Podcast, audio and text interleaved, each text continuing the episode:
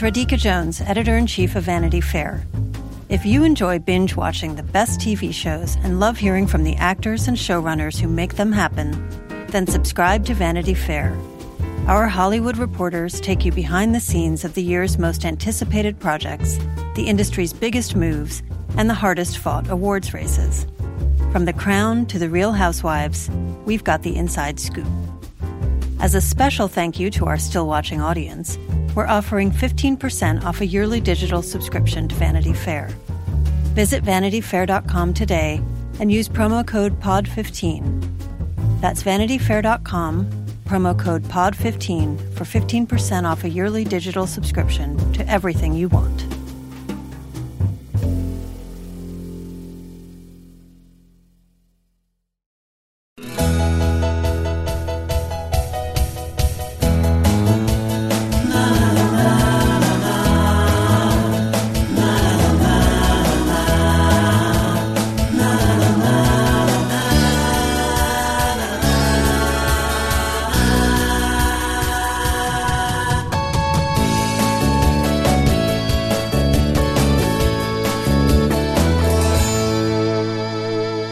And welcome to this very special episode of Still Watching WandaVision. I'm Vanity Fair's senior writer Joanna Robinson. And I am Anthony Breznican, special correspondent from Los Angeles. A very special episode, Joanna. Look at look at us. It's true. It's true. A very special episode of our very own. uh, speaking of which, I mean that. should we append like one of those like uh you know the more you know kind of things at the very end? like remember how like GI Joe? Yeah they couldn't just sell you a toy. They had to give you like a little life lesson, like don't set your baby sister on fire for God's sakes. don't do, do, do, don't climb um, into a stranger's trunk. Get out of there. um so yeah this is a special episode we're doing before the finale um we solicited some you know questions comments concerns theories from folks uh, mostly uh, based on a tweet I wrote, we got so much email. Oh my gosh, you guys. Oh, thank you guys. I love hearing the responses and everything and hearing that yeah. people and their kids have theories. I really enjoy that. That's really we got so many emails from kids. It makes mm-hmm. me really happy. So yeah, we got a ton of emails. Obviously, we cannot get to all of them, and I'm really sorry about this. It's really painful that I can't answer every single email. So thank you for sending every single email. They're all great. We've we've collected um, things that we think we can give some sort of uh, informative answer to.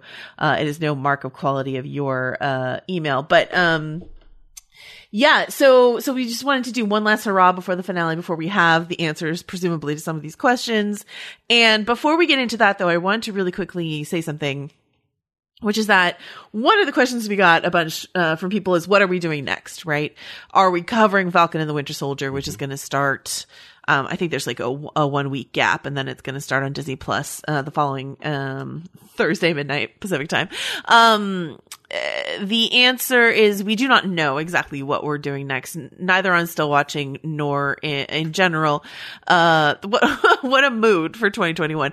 But, um, the, the, the Magic 8 Ball answer it, would be cl- uh, answer cloudy, ask again later. but but Anthony and I do want like you know we've seen we we saw this when we did the Mandalorian we're seeing it when we're doing this show we've seen a big response to this like thing that we do that we've done our whole careers which is like try to talk about nerdy stuff in a way that feels friendly to people who maybe haven't spent uh, all day with their nose, uh, you know, down a book. So, uh, and is fun for people who have spent their uh, day with their nose down a book. So, um, if you want to see, I guess, I guess I'll say this. Uh, you can email us stillwatchingpod at gmail.com, uh, and let us know what you would want. Like, if, if you want more of this kind of stuff from Anthony and me, tell us what you would want us to do. Do you want a podcast? Do you want a video? Like, do you want us to perform it on the street? Like, what do you, what do you want from us? Um, Anthony, do you have anything to add to that? No miming. We're not going to do any miming for you. We're not going to be, uh, you know, the, the robot on the corner that you put a coin in our hat, but we will, anything pop culture related. You know, we have to be careful, Joanna. We've got, we got so many questions here. Like, I think, uh, it's, it's, uh, uh, we've got to choose our next steps wisely because uh, uh, there's a lot of there's a lot of stuff out there to digest. I think the nice thing about this moment in movie and TV history is is that we're, you know, the creators are giving you stuff that you really need to, uh, think about. And that's fun. That, cause it adds a little extra life beyond just watching it and then moving on is that it's something people care about and think about. And I don't know. I want to, I'm with you in that I want to, uh, focus our efforts on, uh, on helping them, uh, digest those things and understand them. And it's a crazy mixed up world out there, even crazier in the Marvel universe. And if we can be your guide through that, that makes us very happy. Yeah. Uh, and it's fun. We have fun. Yeah. Um, so let me, let me actually, we're going to start. I was going to start as small, but actually I've decided to start as big. Go big. Um, and I want to float to you my final, like, big brain theory about something we might see in the finale. All right, I'm ready. Is I'm braced. It's based on a it's based on a question. Um all right, I'm going to send you right now. We're on Skype right now just to, uh, for you guys to have a peek behind the curtain. I'm going to send you um a, a an image uh, that someone has collected of um Wanda a preview maybe of a costume we're going to see, right? We saw this um we saw this moment in the penultimate episode um where Wanda sees this figure in the glowing yellow light of the mind vision, right?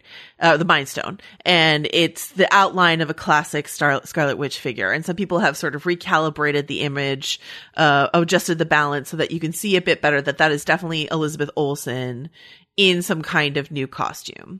And, you know, they've put it together with some, you know, the, the character posters that they released had these little like TV monitors, uh, as part of the character posters. So we could see little snippets of costumes and stuff like that there. Uh, and so they put it together with some little snippets of a costume we've not seen before on Wanda.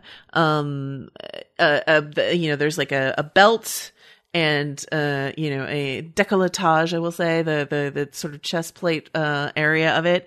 Uh and it matches up with what we see in the mind so this is probably a, a final costume we were going to see on her in the finale right? Could be a reasonable guess but here's my theory based on this costume. If you look closely at the at the at the little snippets that they put in those TV monitors, it's like a, a you know a, a, classic maroon color. That it's a little bit more maroon than something we've seen on on Wanda before. But what's really interesting to me is this: there's this sort of like pebbling texture to it, um, which matches the and has never been something Wanda's worn before, and it matches the kind of pebbling texture on Vision's uh costume as does sort of this this uh breastplate uh, aspect that's right by her collarbone is similar to what's on Vision's costume. So that that goes with my theory that perhaps in order to like fully come into her powers which she will need to to stop something or do something, she's going to have to reabsorb the vision that she made from her own self, from her own powers um, in order to be at full juice. And that's going to be obviously a devastating thing for her to do. But in doing so, she will become WandaVision. Hmm. What do you think? I like that theory. I can see it in the costume. Definitely a similarity there. And uh, I also think thematically it it it holds because Right. one of the most powerful lines from the whole episode, uh, or from the whole season, from the whole series, uh, was Vision saying, "What is grief if not love persevering?" And like some people have made fun of that line. What's wrong with those people? God, what did you heartless ghouls just enjoy something for once? But like, I missed that discourse entirely until I saw Chris Miller of Lord and Miller tweeting about it. He's like, he's like, I know people are dunking on this. I was like, oh, they are. Oh, I'm on the I'm on the right side of Twitter that I did not see people dunking on this, but um, I believe it. I mean, like making some jokes is fine, but like, it's actually a beautiful line. Although I did like the joke that like, what is grief except some of the letters from Garfield rearranged? Like, I mean, the memes are funny. You know, Yeah. the memes can be funny and the line can be resonant. but the, I- the let me- dunking on me- it, I'm not good for. But so thematically, what I was going to say is, Yeah. um, you know, I think anybody who's lost someone that they love knows that uh, that cliche of well, they live inside you. Like whatever your beliefs are about prior life or an afterlife Exactly. or like Exactly. what lies beyond or reincarnation or any of that. Like people are free to believe the things they want to believe. But one thing that is, I think, undeniably true is that part of the resolution of the grieving process is the feeling that you are carrying a part of that person with you. If you Yeah. think about them all the time, like I have people that I, um, that I love who've been gone a long time and, and, and they're people I think about every day. And I realize that because I think of them every day in so many different circumstances, they really are with me and they really are a part of who I am on a, on an ongoing basis. So that notion of fusing with the person that you miss, um, I think it's very beautiful and I think it's true. It's like that E. E. Cummings poem, you know, I carry your heart. I carry it in my heart. exactly. And, um, you know, I was thinking of that poem actually when I was coming up with that theory. Um, look at us, can- poetry. can we, I- we do it for the money. Can I read? I'm going to read this email from Rachel uh, that I that I think helps reinforce exactly what you're talking about that emotional thematic resonance of something like that potentially happening. Rachel wrote, uh, writes, I recently lost someone close to me. When I struggled to make sense of it, my therapist told me no matter what, you will carry them in your heart. This isn't the answer I wanted, of course, but there is truth in it. And last week's episode struck a chord because of it. When creating Westview, Wanda's magic burst out of her chest, not her hands. It was clear that the yellow strings of vision came directly from her heart. Do her powers ever manifest that way in the comics? If not, I think this revelation shows us that Westview Vision is the version that Wanda remembers. He embodies the part that that she holds dear, sweetly romantic, punny, humor, innocence, decency. This is why he doesn't know about the Avengers or Thanos, because what Wanda treasured were the little moments they shared, like the flashback we saw in last week's episode. At the end, I think Wanda will have to let Vision go while acknowledging he will still be with her, because this version of Vision isn't the one we all knew. He's Wanda's Vision. Rachel. Oh, well, well done, Rachel. You're Yeah. making our jobs easy here and a little bit harder because now we don't look as good because you came up with a really beautiful way of expressing that. but like, I think that was, I think that's very true, don't you? That's, um, the, f- and also I think if you, if you consider that, uh, Agatha Harkness's big question is, how did you do this? Right? Agatha is all about book learning. Like, right? Her whole thing, Yeah. the reason she fell out with her coven is, uh, as her mother says, like, you tried to learn things above your age and station, right? Which we found such, to be such like magic gatekeeping at the time. But, um, but she's book learning. She's studying and researching. And I think I compared her to Salieri in last week's episode. and, um, and that was his thing too, is how can I know all the mechanics of the creation of symphony and harmony and music? And yet you just do it. Like you just do it intuitively. And I think what Agatha is missing is that she's coming at it from a very clinical, she's coming at magic from a very clinical way of understanding it. And, and, uh, Wanda just feels it. She's just a natural. And Mm-hmm. literally this magic comes from her heart. And I don't think Agatha, not to say Agatha doesn't really have a heart or clearly she cares about Señor Scratchy, but like, she just doesn't understand it's, it doesn't come from the fingertips. It doesn't come from the muscle memory or the skills or the knowledge or the books you have. It's something else, something soulful. Yeah, let me let me read a really quickly a companion email um, from David about Vision's heart. Um, I have I have these two emails labeled as Wanda's heart and Vision's heart. Uh, David wrote, "I just wanted to chime in with an observation I had on a rewatch of episode eight. It occurs to me that the heart drawn on the calendar from the first episode of the show is probably a callback to the heart that Vision drew around his note to Wanda with the deed to their new property in Westview. It was one of the last things Wanda saw before creating the hex, starting with the 1950s era that the pilot is set in, and as the emotional catalyst for her creating uh, for her creation of the illusion. The heart was probably still haunting her at that point. She may have recontextualized it into a sitcom shenanigan, like the kind she would have enjoyed with her parents as a child in Sokovia, namely the boss is coming to dinner, rather than let herself remember what it really represented. I might be reaching here, but it's still a devastating possibility to consider. Poor Wanda. So. I like Yeah. that too. Vision's heart and Wanda's heart. Vision's heart, uh, I think we saw one, uh, there was like another heart on a calendar. We saw two hearts on the calendar and then the heart on the deed. So I do, I just think this idea of like, uh, to, I don't know, uh, to quote, um, I think I already used this quote, but to quote Phoebe Waller-Bridge and Fleabag again, this is a love story, right? Like mm-hmm. ultimately, that's what the, it's a story about grief and a story about love with a bunch of like fun Marvel shenanigans and sitcom shenanigans shoved in there. So, um, yeah, just thinking about all of that. Um, also, do you want to go? Yeah, go ahead. Oh, I also think this is key to the success of the Marvel Cinematic Universe overall. There's so much discussion mm-hmm. about like Marvel and DC, as there has been, uh, you know, in time into time immemorium, right? like that, uh, that the um, what makes one thing work, what makes another thing work, who's who's on top in terms of box office or audience connection, and all that aside, I think it's pretty clear to me that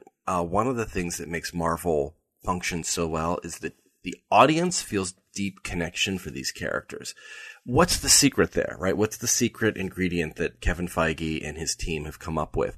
And it's different. And maybe this feeds into another one of our uh, questions on the list. It's different than the other Marvel TV shows that have been created. And again, I'm not mm-hmm. attacking their quality, but Agents of S.H.I.E.L.D. Mm-hmm. and, uh, you know, the Netflix shows like Jessica Jones and Luke Cage and Iron Fist and Daredevil, like they all, you know, have good things about them. Maybe not Iron Fist, but like I think. Uh, sorry, uh, not my favorite one there, but I think um, the thing about the movies and now WandaVision that works is you care about the characters because they have people in their lives that they care about. Like, um, you care about Steve Rogers because he cares so much about Bucky Barnes right? And that friendship mm-hmm. makes you feel stronger for both of them. That when mm-hmm. you give characters people they love, uh, the audience loves them in return. And you get a sense of who they are because of what they care about. And um, I think that's yeah. been a real strength of the Marvel universe. And I think that's why one of the main lines that came out of Endgame, I mean, I am Iron Man was one of them, but I love you 3000 I think was even more, right? Yeah. It's about like a man's love for his kid. Um, so yeah, the, you know, the, the email that, that Anthony was alluding to is this one from Hale in Milwaukee who writes, what was the corporate history of Agents of S.H.I.E.L.D. and its blending with the movies? Was this considered success? And is it similar to the way you're talking about WandaVision impacting future movies? So, um, just a little bit of history. I, we heard from a bunch of people who are sort of new to the Marvel universe. They thought Marvel maybe wasn't for them and WandaVision has kind of hooked them. So we got a bunch of questions about like, where do I go from now? But also people sort of uh, curious about what came before. Cause I think there are some people who are trying now to go back and watch all the movies, which is of course exactly what Disney Plus wants you to do. Um, but, You've uh, fallen into the trap.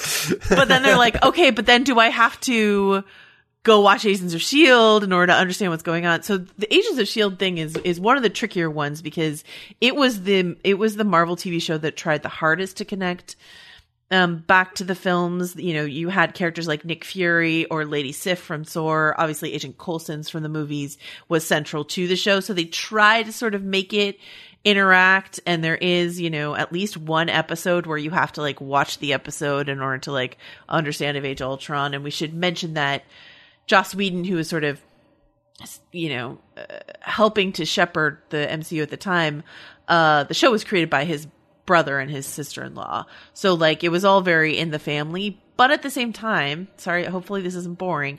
Marvel TV at that time was was a different division from Marvel Studios. So Kevin Feige, whose name you might have heard us mention, runs Marvel Studios.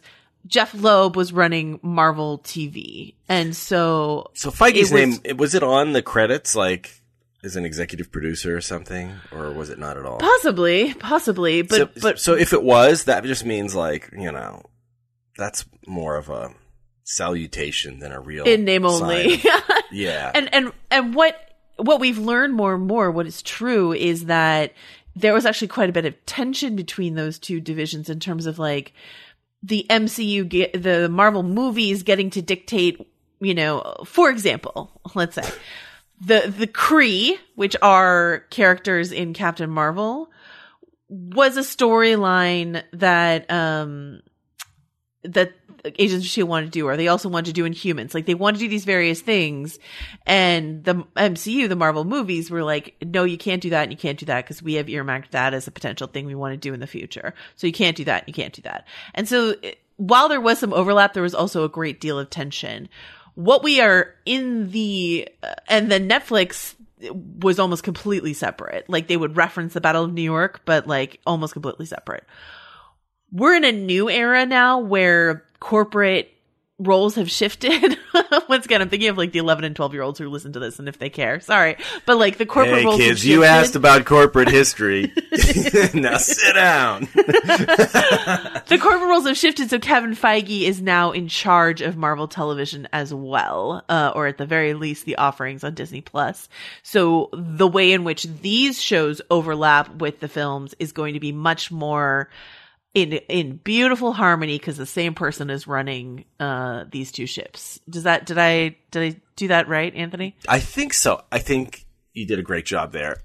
You left off one example though of, that I think mm-hmm. is really illustrates the tension. So they mm-hmm. create this show called Agents of Shield, and what do the you know for television? And what right. does the marvel movie universe do? They destroy shield like as the show is premiering captain america and the winter soldier comes out that like demolishes shield so it's like uh okay I guess we don't have Agents of S.H.I.E.L.D. anymore. And then that put those characters kind of on the run, right? Like they were just sort of like now like sort of a scattershot thing because S.H.I.E.L.D. didn't really exist. But like if you need an example of like the tension between the two divisions. It's like, hey, we just built this sandcastle, and the other team came through and said sandcastles are banned. like, just drove Yikes. over it. Yeah, yeah, yeah. So, so it's it's very different. Uh, I guess is the answer uh, now. Um, and and sort of someone asked us. Um, here we go, Brooke.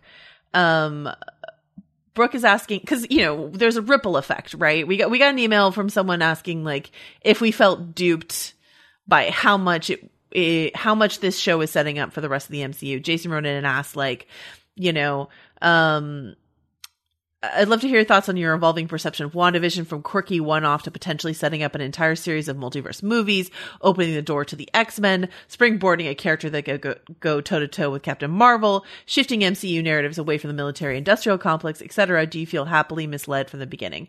Um, I'm not mad at all about most of the ways in which they're trying to like lift uh, onto new and, and different projects in the MCU. Um, I I think the show has enough of its own thing going on. This this is the balance I think was off in Age of Ultron, where they were trying to do too many offshoots and not enough core story.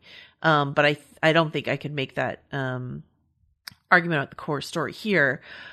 But we have this email from Brooke who's asking with the multiverse, like presuming that that's what we're going to get in the finale, a multiverse, meaning like uh, if you've never listened to the Anthony section of the show before, meaning like if you think of the movie Into the Spider Verse, that's a multiverse, right? You've got different characters from different universes, different realities, sort of interacting. With the multiverse, does Marvel lose the finality of death or any catastrophic event like a Thanos snap? With time travel, if something can be reversed, is there an impact on the story they can tell? Like, are we are we introducing storytelling concepts? that diminish the finality of the impact of storytelling in the future. Do you have any thoughts on that? Hmm. I do. I don't have any special knowledge about where they're going, but I do think um, they are clearly steering the story into this multiverse thing. And you make a great point that, like, when anything is possible, nothing matters. So, how does this hold together? And I think if I were to guess, again, no inside information here, but I would guess that part of the story going forward for phase four would be sort of straightening out that timeline, like in, in terms of like stopping anything from being possible, because what you don't want in your universe is like chaos. And, mm-hmm you know, they call it chaos magic for a reason. It's not called super orderly magic, right? Like it's, right. it's, it's like, okay, it's, it's anything is possible. Multiple versions of you, multiple versions of everything. Up is down, black is white, the sky is green, the blast, grass is blue. Like, I'm going to start singing a Dolly Parton song soon. but like, it's, uh, it's, I think very much like, I think that my guess is the Marvel universe will be like, okay, we've got this branched reality. Now how do we, how do we smooth it down? How do we brush this tangle of wild hair and make it uh, not so chaotic. And that, that, I think it, if you embrace the multiverse, like everything's possible, anything goes, uh, yes, you run into trouble. But I think if you're like, let's catch all these random threads and try to weave them back together, then you've got a phase four. I'm Claire Fallon. And I'm Emma Gray. We're culture writers, podcasters, and hosts of the show Love to See It. Every week, we give an unapologetically feminist dissection of reality dating shows, rom coms, and other romance narratives. We unpack all the weird messages they send us about love, sex, and dating. And we dive into all the details with special guests like actors, authors, and cultural critics. You can find Love to See It wherever you get your podcasts. New episodes drop every Tuesday it's it's interesting. One of our I I don't think I copied this email over, but one of the emails was like, was there a Thanos snap in every multiverse? Is there an orange, orange, blue, uh, you know, green vision somewhere out there in the world? Uh, I was just thinking about how someone was talking. I forget. I, I did not check where the interview was, but Robert Downey Jr. recently said something like "never say never" um, about Iron Man coming back. Which is just sort of like, yeah, the multiverse is open, you could have a different multiverse Tony Stark anytime Robert Downey Jr. got bored in his retirement. You know what I mean? Like the options are there. Mm-hmm. So, um, but what does it mean for the finality of death? Um, I, I get, I, I, I sort of famously get a little, uh, fussy if too many deaths are reversed or undone in something. Not like something like the snap, but like, you know, if too many people come back from the dead, I get a little like, all right, what'd you make me cry for in the first place then? like, you know? Uh, yeah, you start stick, to not so. trust the future deaths, yeah. right? Where yeah, like, yeah, okay. Yeah. Um, okay. So, uh, okay. So, so speaking of death, let's do, a really quick, more morbid thought thought question. This one's for couple, you, kids. Well, okay. Yeah, no, but that's that's a question. This is a this is a show on Disney Plus that's meant to appeal to people of all ages. We've seen death before in the MCU.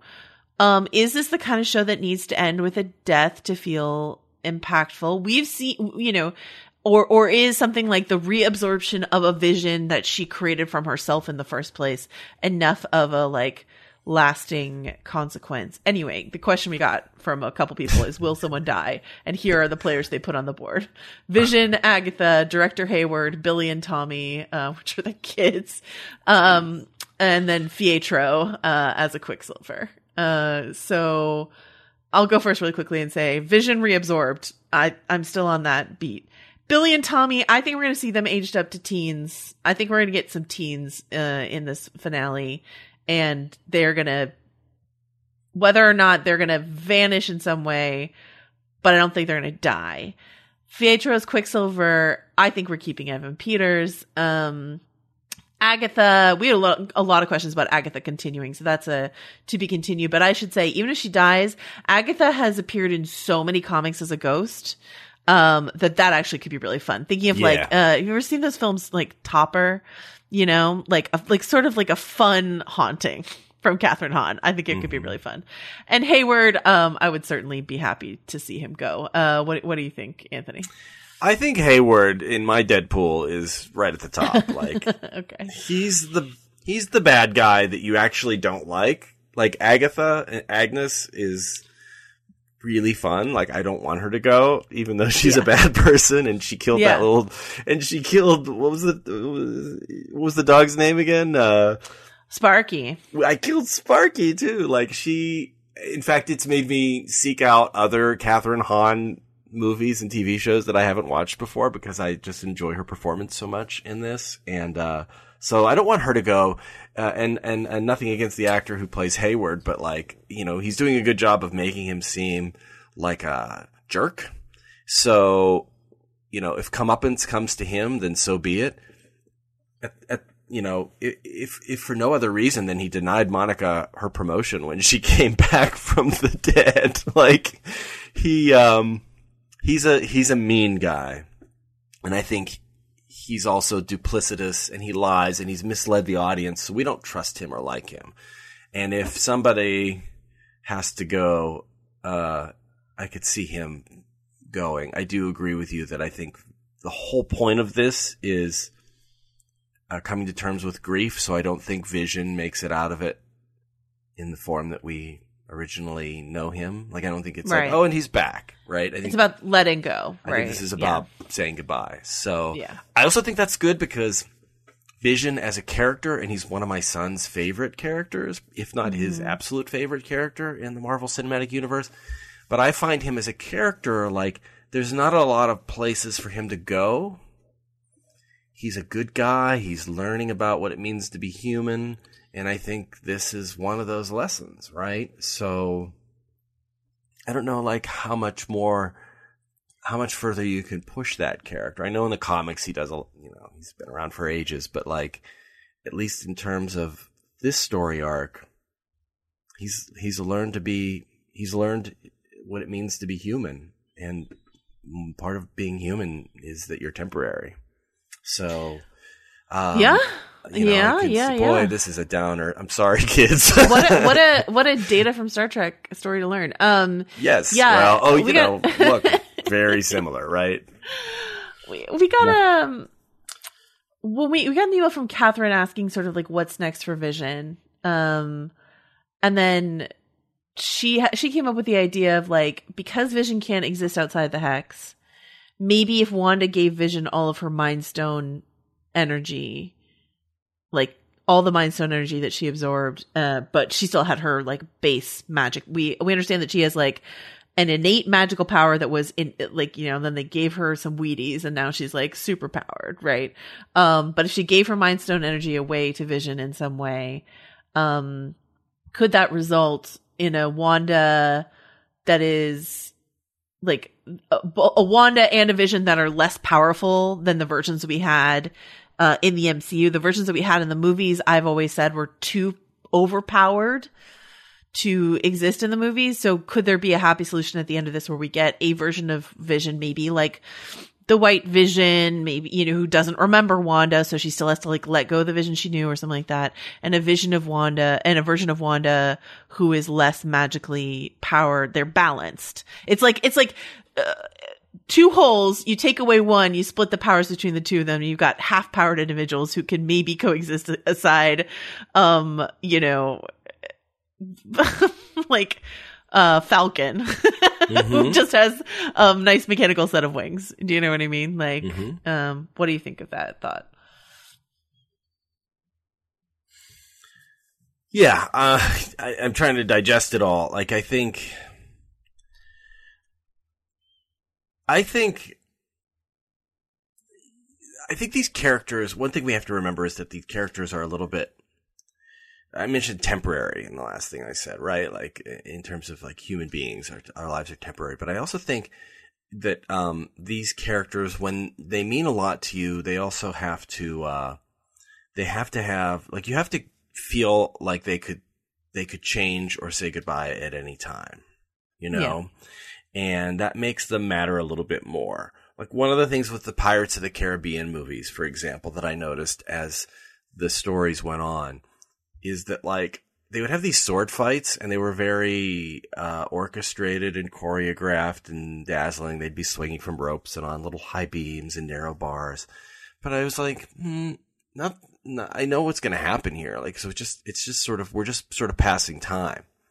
And it's not that I thought Jack Sparrow was going to get like stabbed through the heart and die halfway through the first movie, but there's just like a sense, at least, of danger that's absent from the way things are staged. And the way things are staged in the Marvel Cinematic Universe is, um, you know, they make three movies generally. Thor is the one exception because I feel like they just got that character right, so they're not ready to give up that toy yet. But they play Right. the way I've described it in some of my past writing is they play rough with their toys. They aren't keeping their toys in the box on the shelf, preserving them in perpetuity. Like they're breaking the arms off and scuffing them and burying them in the mud. Like they're playing with them and making memories with them. And so I don't know if I'm fully answering what you were going for, but I think, you know, change and evolution for the characters uh, it involves sometimes ending those characters, and I think uh, it ends up changing them, and so therefore they are not exactly who we wound up with. You know, in terms of her her powers, I do think she has to be deep. you can't have an all powerful character. Again, if everything's possible, nothing matters. That's an old saying, kind of Yeah. a cliche, but um, you have to have. That's one of the problems with Superman, right? Is that he's too powerful. So in movies, you could just have him stop whatever. You know, he's going to win. So you have to find ways to like weaken him to create a little bit of tension. So in, in terms of her, I think she's going to progress. She's going to go forward, but will she be the villain in uh, Doctor Strange in the multiverse of madness? Is she, is that appear, that vision, vision, so to speak, that she has, uh, when she's just the peasant girl confronted with the Mind Stone for the first time? Uh, is that, uh, You're asking if we're going to get Dark Phoenix in. yeah, well, basically. sort of. I mean, yeah, she, is she, um, Yeah. she- and I, what I guess what I'm going for, I'm rambling a little, sorry, but like, I think with somebody like WandaVision or with Wanda, Scarlet Witch, I think if she were to become so powerful that she could stop any incident from happening, then that character ceases to be useful as in a, as a storytelling device. If but that's a great villain, you know, is that she can stop anything. So how do you stop her? How do you bring her back down to earth Yeah. and humanize her a little bit? I don't know. Am, am I getting at all at what you were asking? Or No, I mean, I I think, I think, I think everything you're saying is is fine, and there there are days when I thought maybe that's where they were going. I just do think that there's been too much time spent on empathy for Wanda to then have her swerve into villainy. Yeah, you know yeah, I, mean? I agree with that. But I think like, I, th- uh, I think it was a possibility at one point, but I, I don't think uh, after after especially after last week this sort of tour through her traumas um, that that is something that they are going to give us. Um, it's certainly the something best villains are the ones comics, who are sympathetic, but, yeah. right? I think the What? best villains are the best villains Yeah. are the ones that are a bit sympathetic, and I think we've exhausted the uh, the villain who's like human beings are are the disease, right? and, uh, like uh, we've had that in a bunch of Marvel stories now, and I think I think finding somebody who maybe is like I'm pursuing my children through the multiverse. I'm trying to Mm. find the kids that I created.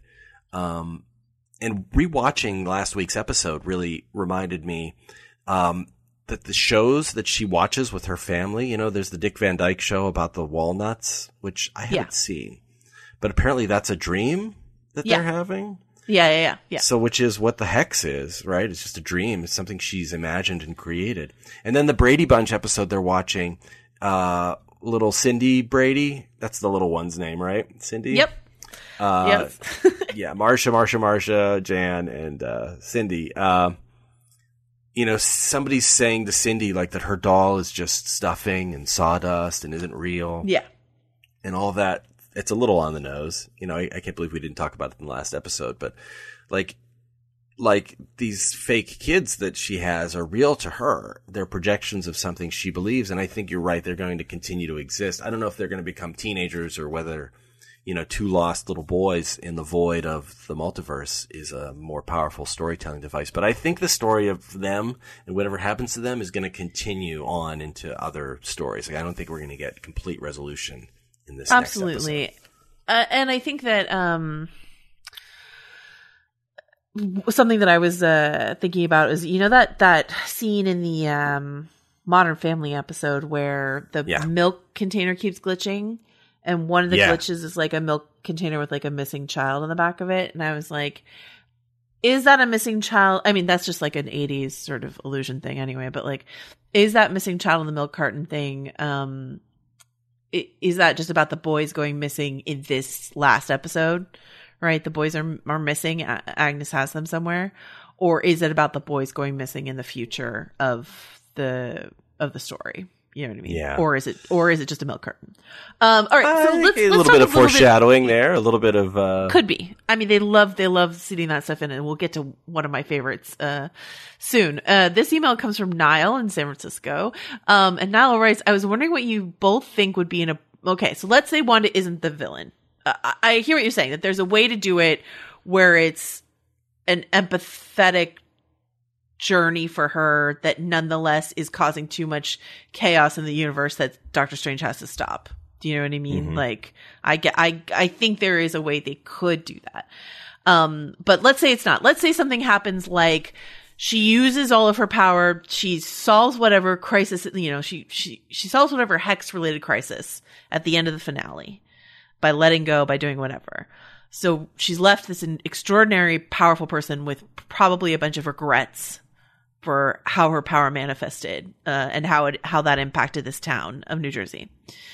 So maybe someone binds her powers, you know, maybe something whatever, and she, and she has to go learn from Doctor Strange. Maybe she's afraid to u- ever use them again, and so she doesn't want to use her powers at all. That's a similar ish story to what we saw with like the Lagos thing.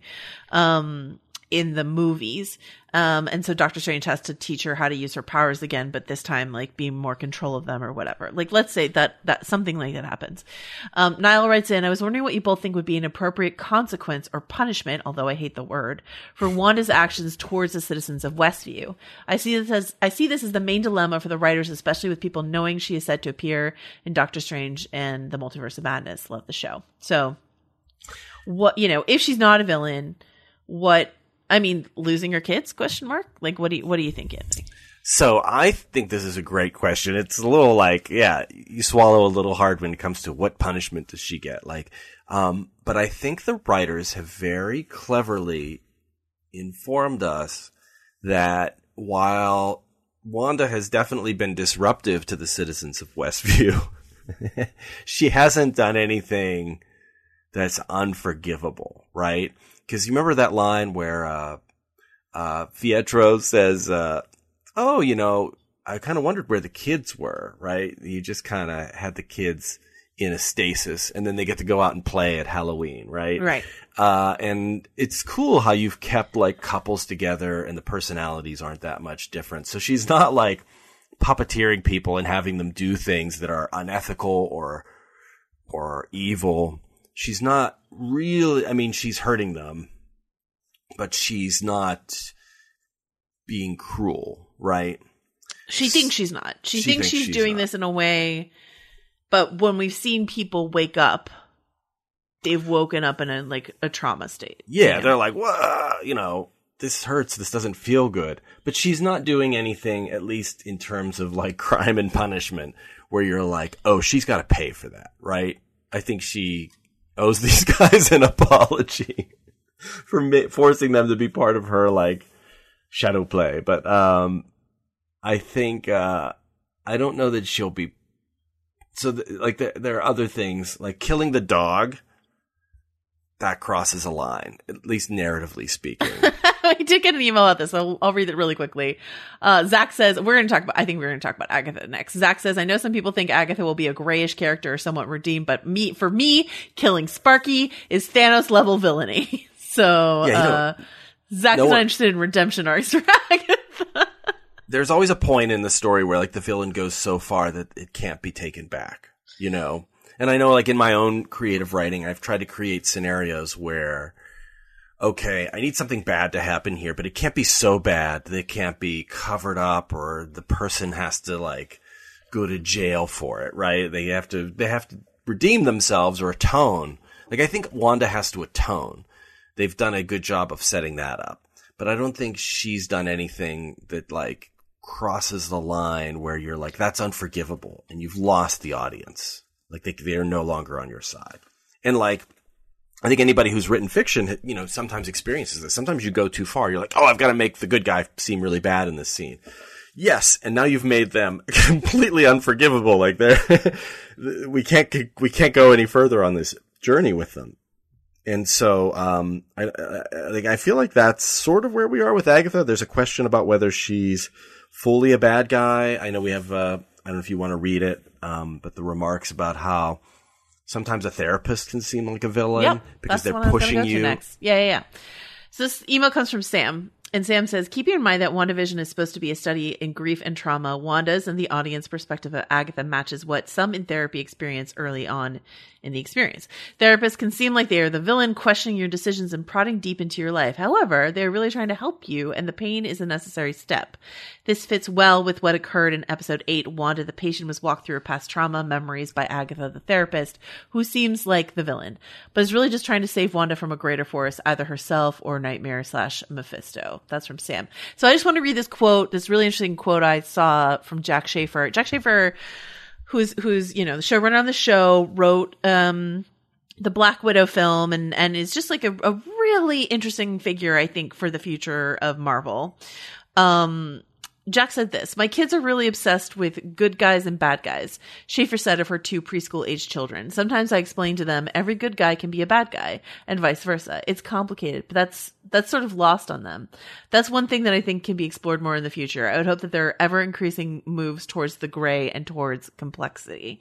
So what that means to me is that Jac is not interest as interested in um it was literally the devil or like whatever that Jac want, maybe wants to give us a story of these two women who have had their own, you know, because uh, as we mentioned, I think in last week's episode, like Agnes's origin story that we see, that's an awful, awful, awful thing to have gone through with your own mother, killing your own mother because your mother was going to kill or at least bind you or whatever. You know what I mean? Like that's, um, and whether we could see these two women who have gone through these awful experiences like sort of come together and find a place of healing uh, in some way is interesting to me. What do you think?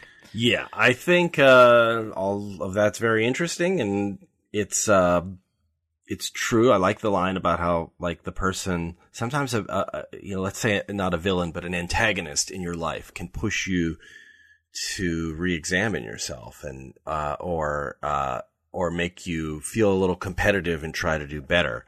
Um, but I think also, um, there, you do ultimately come down on a line, right?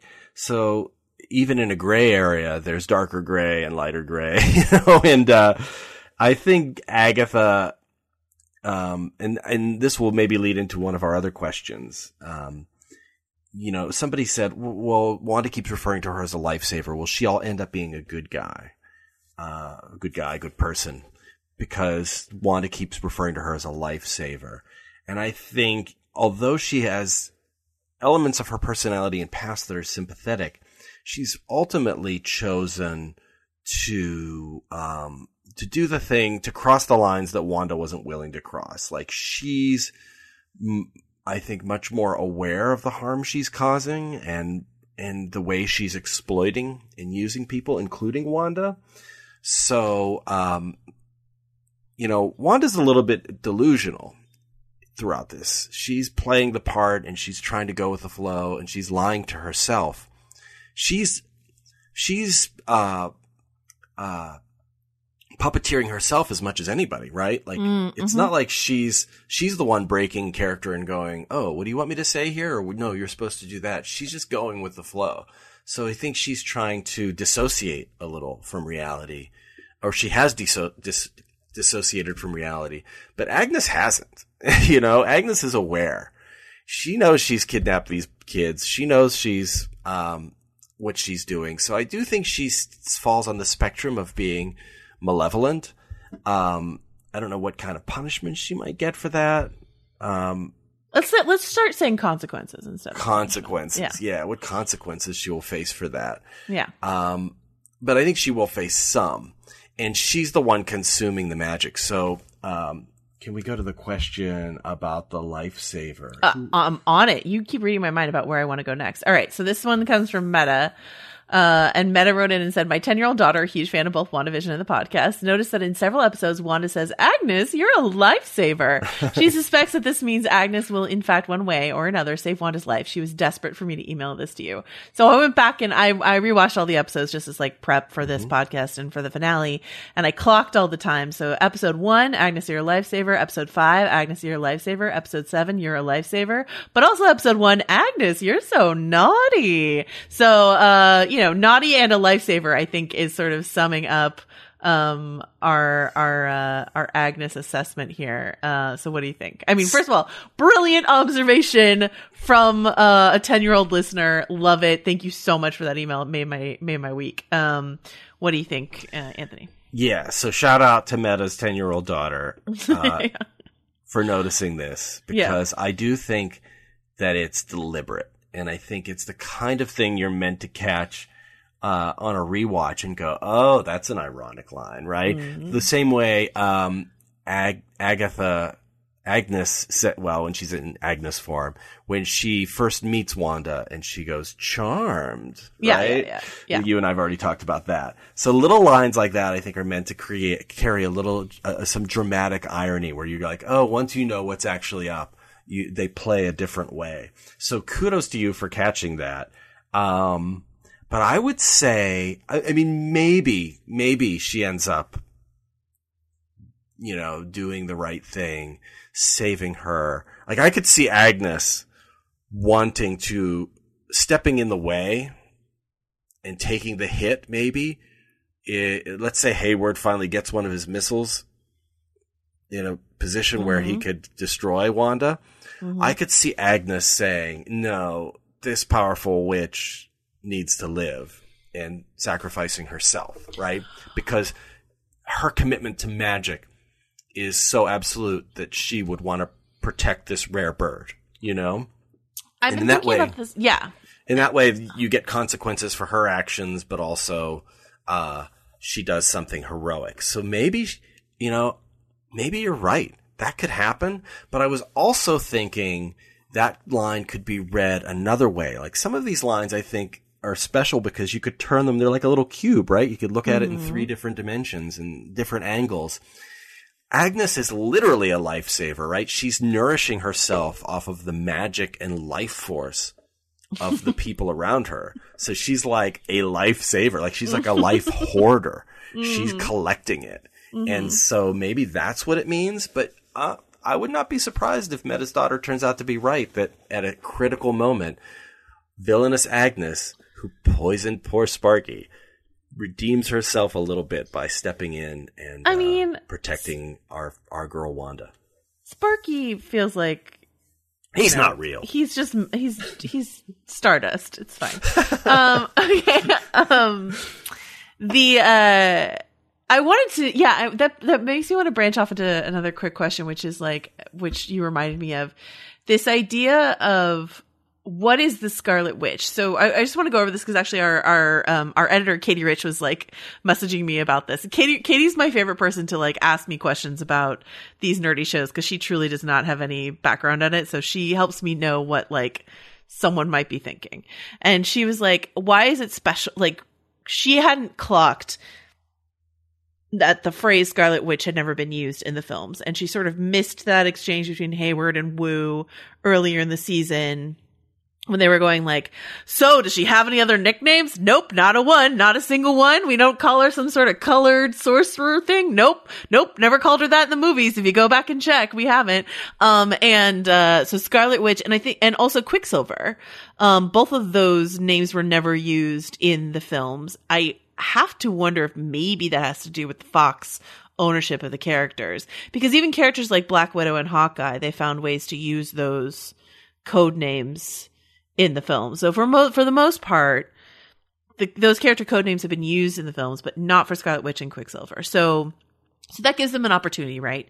To be like, okay, well, we can make the revelation of the the, the phrase Scarlet Witch mean something else. So I was thinking about that old commercial, uh, old commercial, the commercial from season, from episode three, I think it is, which is Hydra Soak, which is, um, unlock the goddess within. And, and that, um, that phrasing had always bothered me because I'm like, why did they use the word goddess? Yeah. Like, I understand why in commercial speak, but they're being so careful with their language here.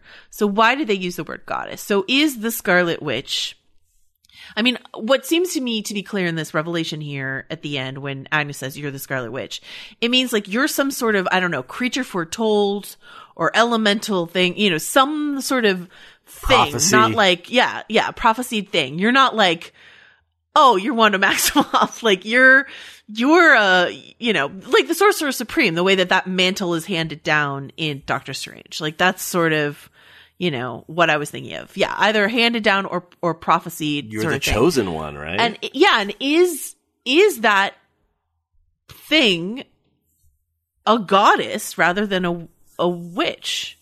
Do you know what I mean? There's also another line um, where I think Agnes says to Dottie. I mean, we're always wondering what Dottie is doing here. Emma Caulfield's character. Mm-hmm. There's a line where she goes, you know, Dottie, roses are divine. Like, like divine, the use of divine there makes me wonder, like, is, is, uh, sorry, I just really liked it. I love your line readings. Agnes, you're a life, you do such a good job, Joanna, with your, with your Agatha line readings.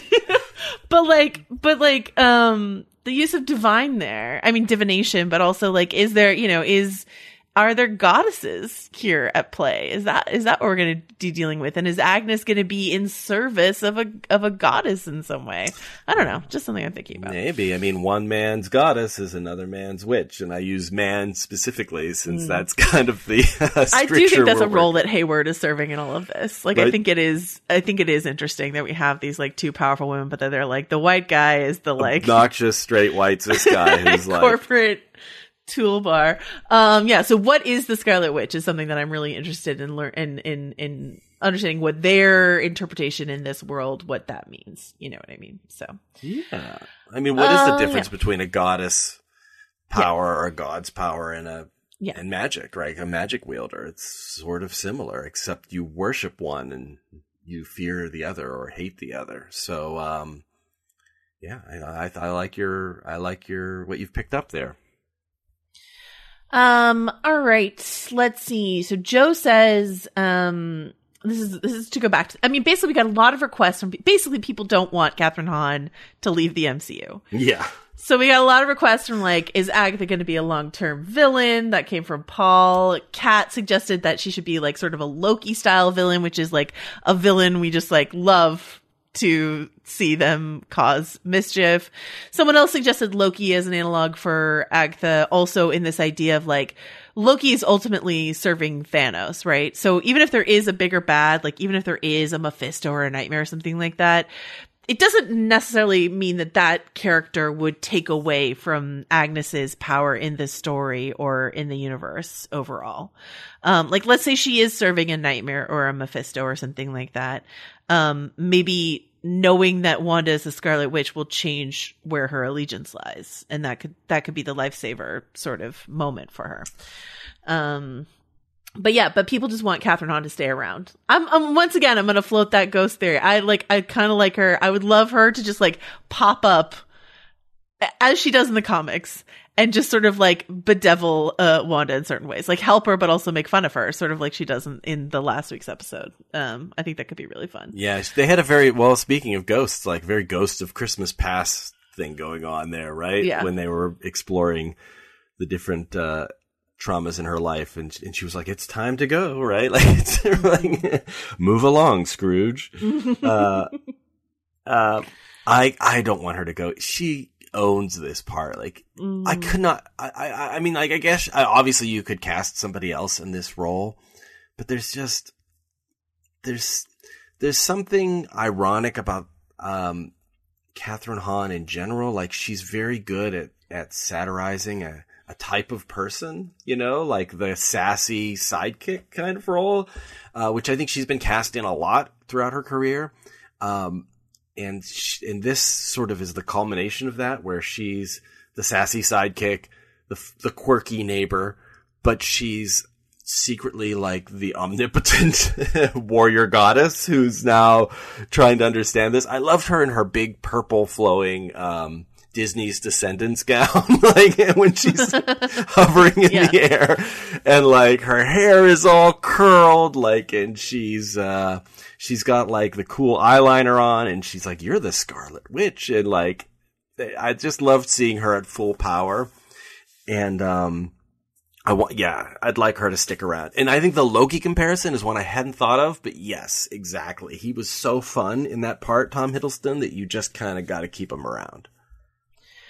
All right. Unfortunately, I agree. I and I and I would I would love that for her. Okay, so we unfortunately have to wrap up, and we have so many great emails that we didn't get to. We had a lot of questions about Hayward and Sword and White Vision um, that hopefully we can talk about in our finale episode. Um, really quick one to answer Jamie's question. Uh, Jamie wrote in asking like, there's this thing that's says Stark Industries on the side that's powering Wanda and it's covered in red glowy stuff. What is that? That's powering White Vision, right? White Vision, sorry, yeah. yeah. That's that's the drone uh that Wanda threw back at them that was sort of like covered in her smeared in her magic. So, you know, it's a magic soaked drone. Um I do think it's worth noting that Hayward at one point is tracking uh, the decay signature of vibranium when he's tracking um, uh, Wanda's vision, Mm-hmm. and uh, that means that Wanda made vibranium, which is wild. Like, Yeah. send her to Wakanda. She can she can do it all. Um, and th- so here's my last quick question for you. Uh, because uh, full disclosure, we, we have to go into a meeting. Um, how much can we expect from the finale? So Tanner writes in, I know people are expecting a lot from this finale, final episode, but is there any way it ends with the introduction of speed? Wiccan, a new vision, a new Quicksilver, Agatha to possibly mentor Wanda, and a possible reveal of Mephisto. Obviously, we're getting Spectrum slash Photon with Monica Rambeau, but reading online this week, people are expecting multiple characters from this to exist long term in the MCU. Do you think that is re- realistic in any way, Tanner? What do you think, Anthony? Um, I think some of that obviously is going to happen. I think much more likely to get like Spectrum, uh, Photon, Monica Rambeau, superpower origin story. I mean, we've already gotten the origin story, but we'll see her like at full power. Um, here's my thing about the kids is that they haven't had a life. Like, how much time has actually passed over the course of this show? Right. like a week, a couple of weeks, like five episodes of a sitcom show. Like, so they aren't real. I mean, they're real to her, and I think they are. The point of this is to have them become real, but they're not like they're like Vision in the sense that they haven't grown up, right? They haven't lived. And so I don't think we're going to get those full fledged characters uh, in the final episode of WandaVision. I think that's a journey that's going to come later. That's my guess. That's my feeling about it anyway. Um, but as for the other things, yes, uh, you know, I think we're going to see a showdown, obviously, with the White Vision. We're going to see uh, Monica Rambeau power up. We'll get some resolution with Agatha Agnes, who I think, I still think she's trying to, I think she's interested in this as a way of manifesting someone else. I love the idea of like she needs the power to unlock the book, Mm-hmm. and then in unlocking the book, it will un- release, unleash something, Yeah. whether she intends it to or not, and that could be Al Pacino. No, um, it could be it could be whatever it is, right? Um, I like the, I love the, I love the theory that Dr. Stephen Strange is in the rabbit. It's one of my favorite theories that I've heard. Um, Señor Scratchy and Stephen Strange have the same initials as many people have pointed out. Um, so, uh, there's that. Uh, I'm just spitballing some last minute, uh, theories.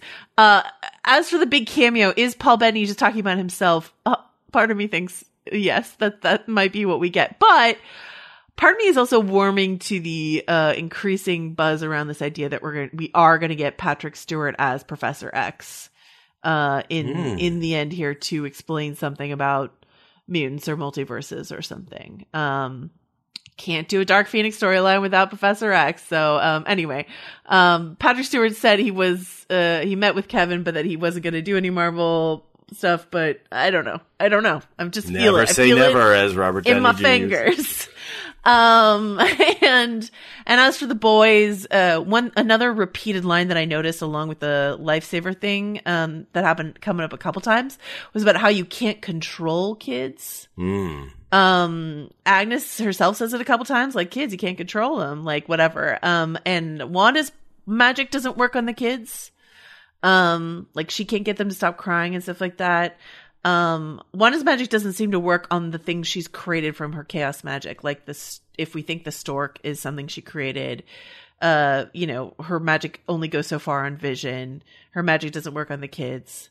Um, so maybe that that inability to control the kids will be important. Yeah. Like maybe then that means also Agnes slash Agatha's magic doesn't work on them. Like in terms of those ropes that are around their necks right now. I don't know. We'll see.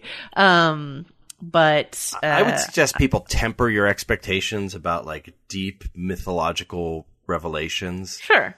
uh, because I think this final episode is going to be um, a conflict. It's going to be the battle between Wanda and uh, Sword, and that is going to encompass Agnes and Photon Spectrum and Vision versus Vision, maybe.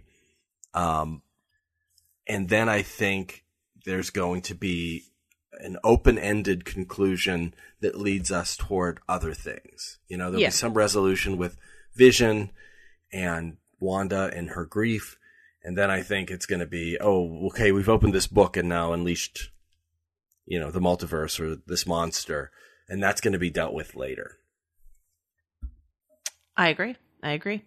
Mephisto, Al Pacino's Mephisto will return in Doctor Strange and the Multiverse of Madness. No, um, I, uh, I, I, I do think, and I do think there will be plenty of space for emotional stuff. Though I do think this second, this penultimate episode, since it was all about sort of emotion and trauma and grief, I do think the final will be finale will be a little bit more action heavy. Like they did a lot of the emotional groundwork here so that they could have room for some classic Marvel uh you know act Yeah. 3 fight stuff which is usually my least favorite part of a Marvel movie Exactly. but we'll see One of the other Um, questions, I know we have to wrap up, but one of the other questions we had was like, is, um, is, uh, Hayward, like, is he an, maybe an alien Kree or does he have some sort of crazy deep background? Um, and why is he trying to kill Wanda?